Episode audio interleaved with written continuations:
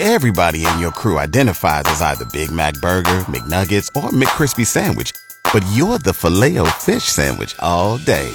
That crispy fish, that savory tartar sauce, that melty cheese, that pillowy bun.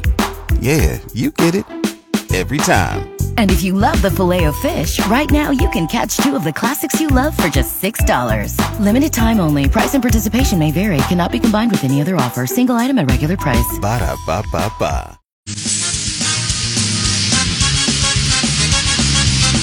Everybody, we welcome you back to the Justin Kinner Show with Kev Nash live here on Dayton's ESPN radio station 1410 Wing AM.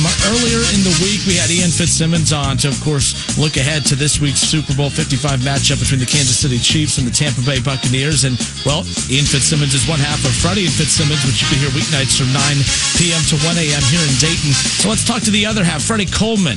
Welcome in, sir. How are you? I'm good, Justin and Kevin. How are you doing today? Pretty good, man.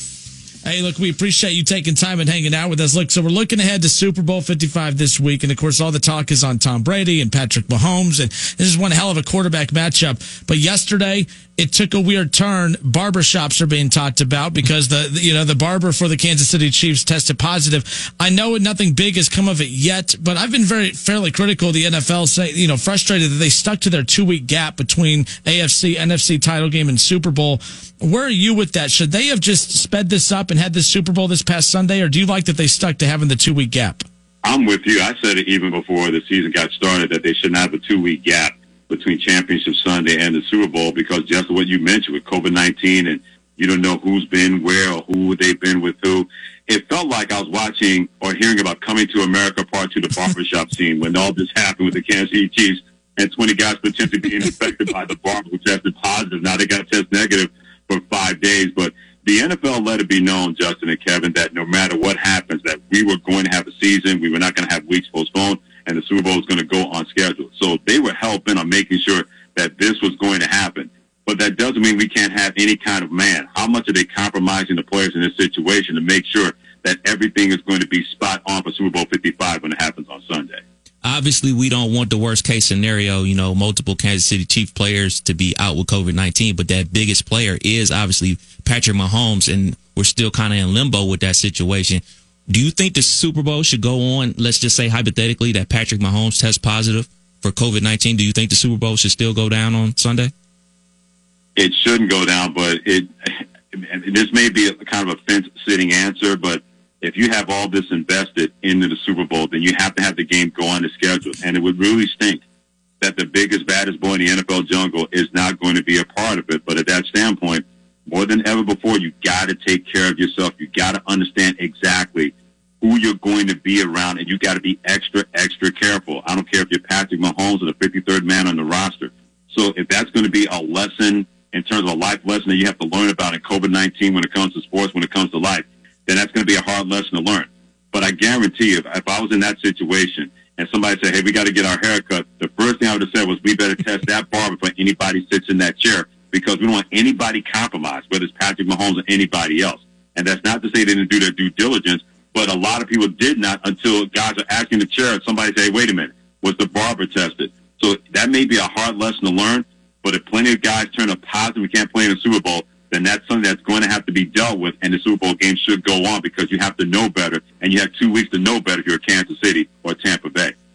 You know, it's funny from back when this pandemic started, um, a lot of hosts, uh, media across the board, if any host out there would voice their opinion on these leagues need to be very cautious. They need to be very cautious. Yes, the numbers might show that it's okay to play here or there, or maybe it's too dangerous to play, but they need, you were late, you know, you, we would be labeled as, you know, fear porn, and you would hear all these stupid phrases of just ripping media members who were, you know, urging these leagues to be you know, very cautious. And I feel like once the Super Bowl ends this coming up Sunday, you're going to have a lot of people saying, see, everyone overreacted for nothing. Everyone didn't think there'd be a season to get through. We're not happy that we're wrong if that ends up happening, that we get through this Super Bowl without any major issues. But Freddie, when the clock hits zero and we crown a Super Bowl champion on Sunday night, if you had to give a grade to the NFL for how they handled this all the way going back to when the pandemic started to whether it's Tom Brady or Patrick Mahomes or God forbid Chad Henne raising a Super Bowl trophy, uh, what grade grade would you give the NFL?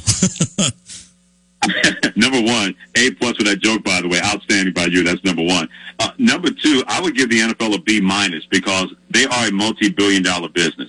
And gentlemen, they let it be known before the season got started that with the NBA having their bubble environment and college football, having their stop and starts in the Big Ten and the Pac-12 not playing at the beginning of the year, bubble environments with the NHL, Major League Baseball, the NFL let it be known that we were going to be here for you. Hey, we're the NFL. We're here to save you. They ran on that campaign and they were determined to make sure that campaign was going to come to fruition. So that's why I give them a B minus. I understand that they are a business. They were determined to make sure that business is going to be as much as business as usual as possible. But we have to remember this about the National Football League. They are a cold-hearted league, and they were going to make sure that the entertainment value was going to be there, even without fans in the stands in plenty of places. So I'm not going to punish the NFL for being about a business. And remember this: how many players are part of that tweet chain from J.J. Watt of the Houston Texans with the hashtag We Want to Play? Plenty of players signed up knowing exactly what they were going to be in for, or at least what they thought they were going to be in for. Then everything came to a head, and they were thinking, "Man, maybe it was not the right decision." But they couldn't go back. They had to go forward, especially they did not opt out before the season got started. So that's why I give the NFL B minus. It's not just about the league putting the product out there. The majority of the players wanted to play, and even if they had remorse, they still went out there. But if you're going to do that, you have to make sure you took everything possible to be safe, knowing that COVID-19 protocols were either going to be violated or that plenty of players and even coaches were going to test positive for COVID-19. You know, Freddie, around my circle, everyone thinks the Kansas City Chiefs are going to blow Tampa Bay out. And I've been the guy waving the flag for that Tampa Bay defense with Shaq Barrett, JP, JPP, and Ndamukong Suh against that shaky offensive line for Kansas City. Where do you come down with that? Yeah, I'm with you on waving that flag because that defense is going to get after Patrick Mahomes, even if he had his offensive tackles there, because that's how terrific Todd Bowles, defensive coordinator, has gotten his defense playing into shape. But that number 15 guy that wears red for Kansas City, even when you get there, there are no guarantees the ball's going to be there when you get there. Or if the ball is there, that he won't be able to sidestep you and get out of the way. So that defense is going to cause a lot of problems for Patrick Mahomes. There's no doubt about it. But Patrick Mahomes is going to cause a lot more problems with that defense, even without his starting offensive tackles that are not going to be available for, for this game because he has such a great synergy with that offense and knowing where the pocket is going to collapse and getting away from that pressure or knowing where to put the football where his players can get it, especially when the play, uh, play breaks down. So that defense will throw a lot of problems at Patrick Mahomes, but the problems he'll throw at them could be a lot worse for them to try to solve than the other way around. I don't know about you, Freddie, but this doesn't really feel like Super Bowl week. I know the Chiefs aren't even flying down until Saturday. So, like, it just doesn't feel like the Super Bowl week is here. How do you feel about it? Yeah, because we have to we have to expect that it was not going to be a Super Bowl week that we were hoping for or that we were used to seeing and hearing about from previous years. Because nothing is the same, nothing is normal more than ever before when it comes to not just sports but also in life. With the pandemic still going on and it slowed down in some places and still a raging fire in other places. So I wasn't expecting Super Bowl week to be fantastic. Although early on was great when Rob Gronkowski talked about the meme his mom sent him with Daddy Brady and son Patrick Mahomes. That was pretty cool. And also Patrick Mahomes and Tom Brady, they had a Zoom session where they were just busting on each other back and forth. So those kind of things were really cool to see.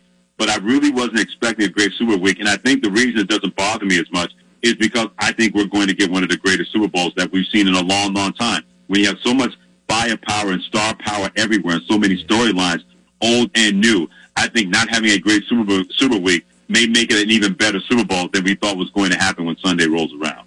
Yeah, and with what you guys just discussed, it's all the more reason why I'm still baffled as to why the NFL would not have just had the Super Bowl last Sunday because you're right. I mean, yeah. the teams aren't even, it's not as if they use this week uh, to have everyone there and that there's festivities going on all week leading into it. I know we have a former NFL running back, Keith Byars that works with our station, and he played in the Super Bowl, uh, you know, years and years ago. And, it, and he says, hey, look, it's, you know, we think of the Super Bowl, it's not just a game, it's an event. It's a two week event from the time the clock hits zero in the AFC, NFC title game until you know the Super Bowl, uh, Super Bowl Sunday. It's two weeks of you know media appearances of celebrations. He goes, it's it's a two week event. That event doesn't exist, so I have no clue why they stuck to this schedule.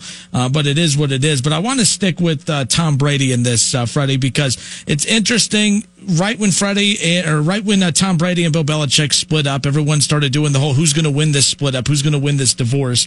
And everyone say, well, Tom Brady, he's in the Super Bowl. Uh, he's of course winning this divorce. They're not starting for like this race that everyone has put them in. They're not have they're not starting it from the same starting block. You have one team that's in win now mode and another team that's in rebuild mode. I don't think that's a fair way to assess who's winning this divorce up front. But who do you think is going to look better when it's all said and done four or five years from now uh, between Bill Belichick and Tom Brady post their playing days? I will say this number one. I've always been a big believer, fear the known and leave the unknown alone. And what the known is, is that, yeah, Tom Brady was able to find a better situation in 2020 by going to a different team than staying with New England. He did not want to have to try to push that boulder uphill with eight to nine guys opting out of the defensive end when he can go to a team in Tampa Bay that has a terrific defense and a lot of weapons that that kind of collection of weapons Tom Brady's never had in his NFL life. So I don't know if there's really a winner or a loser or even there's going to be a winner or a loser five years from now. Here's why I say that. Those two complemented each other extremely, extremely well. There would be no Tom Brady without Bill Belichick, and there would be no Bill Belichick without Tom Brady. And people don't want to hear that. They always want to choose sides. Well, why can't it be that these two together were much better than they would have been apart no matter what happened in New England? Tom Brady had a coach that looked at him, drafted him in sixth round, and saw something beyond that. But I also go back to this, guys. If Tom Brady was that great, then the New England Patriots missed on him five times because they did not draft him until the sixth round. They weren't the only team that missed on Tom Brady from that standpoint. These two were able to find a perfect storm to work together, have that quote unquote Patriot way, and make that work. Why can't we celebrate that? That these two were together. It's not about who's going to be better for it or who's going to get the most kids and the house and the divorce. It shouldn't be about that with Brady and Belichick. It's about we're never, we're probably never going to see anything like this again. A quarterback and a coach together that in a 20 year period won six world championships and made nine Super Bowl appearances. That's the one thing we may never never ever see again in the National Football League because Brady and Belichick were so good together, a lot more than they would have been apart. You talk about the, the who gets the kids in the divorce. Let's be clear: if the kids had a choice, you know they're picking Tom Brady. If the, if the kids get to choose, they're picking Tom well, Brady. yeah, because he's a fun parent. Exactly. You get the trampoline and the pool in the backyard and everything. Of course, you're going to go with that parent from that standpoint. But he may have won that battle. Doesn't mean he would have won the war when it's all said and done. Freddie, I got to ask you about the NBA real quick. So many rumors about them trying to play an NBA All Star game in March in Atlanta, nonetheless. What are your thoughts about that? I don't think it's a bad idea. I think it would be a horrible idea if you're the NBA because when you've had so many teams postponing games, why would you even have a potential super spreader event? Because if you're going to have an all star game, you know what the players are going to want. They're going to want people in the stands. And do you really, really want that? People coming from wherever they're coming from and they're determined to have like an all star game and maybe festivities. That would be a horrible idea for the NBA. And I understand this is their way of trying to move past different steps to really get back into the swing of having fans and having that camaraderie and guys bro hugging and dapping all over the place. But my safety would have to be paramount if I'm an NBA player, if I'm an NBA coach, if I'm an NBA GM or an owner. And if you want to just completely distance yourself away from that, then I don't want to hear your sob stories if COVID-19 affects you and affects a family member. Because you had a chance to really, okay, I'm going to keep myself safe and my family safe. Let's forget about the All-Star for this year. We really don't need it. You can't be hell bent on something just because you believe it's going to make things better. Playing basketball and being as safe as possible, that should be your all-star game each and every game and each and every practice. So if they think they can go on with this and think it's a good idea, I'm not going to be on board with that. I love the NBA, but I think this would be a foolish, foolish thing to do if you're the players or anybody connected trying to have an all-star game and everybody coming together. Yeah, I agree. I tweeted this out earlier today that look, the NBA, in my opinion, of all the, the leagues out there, college included, that they've navigated, the NBA has navigated through this pandemic probably better than any other league. So, with that being said, you know, you think with all the success that they've had, that they would not try to veer away from what's worked for them and being cautious. This just didn't make uh, any sense, and I'm curious what the players' reaction is going to be. Is the NBA, the, the in your opinion, Freddie? Do you agree that they've the league has probably handled it better than any other league, and even college for that matter? Oh, there's absolutely no doubt about that because they were all together as one to say, okay, what kind of protocols can we put in place in a bubble environment?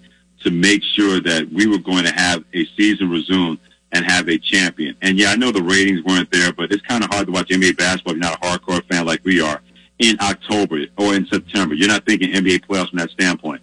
So I think a lot of that had to do with the ratings not being what people thought they were going to be when the NBA came back.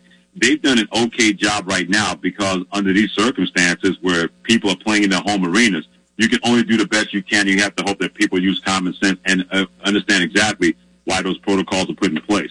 So they've done a really good job with that. But you don't want to undo that by having an all-star game and then that turns to a super spreader event that could affect just about every team in your league. And then you got a whole different situation that you may not be able to overcome, be able to come to finishing out this season and having a regular season and the playoffs.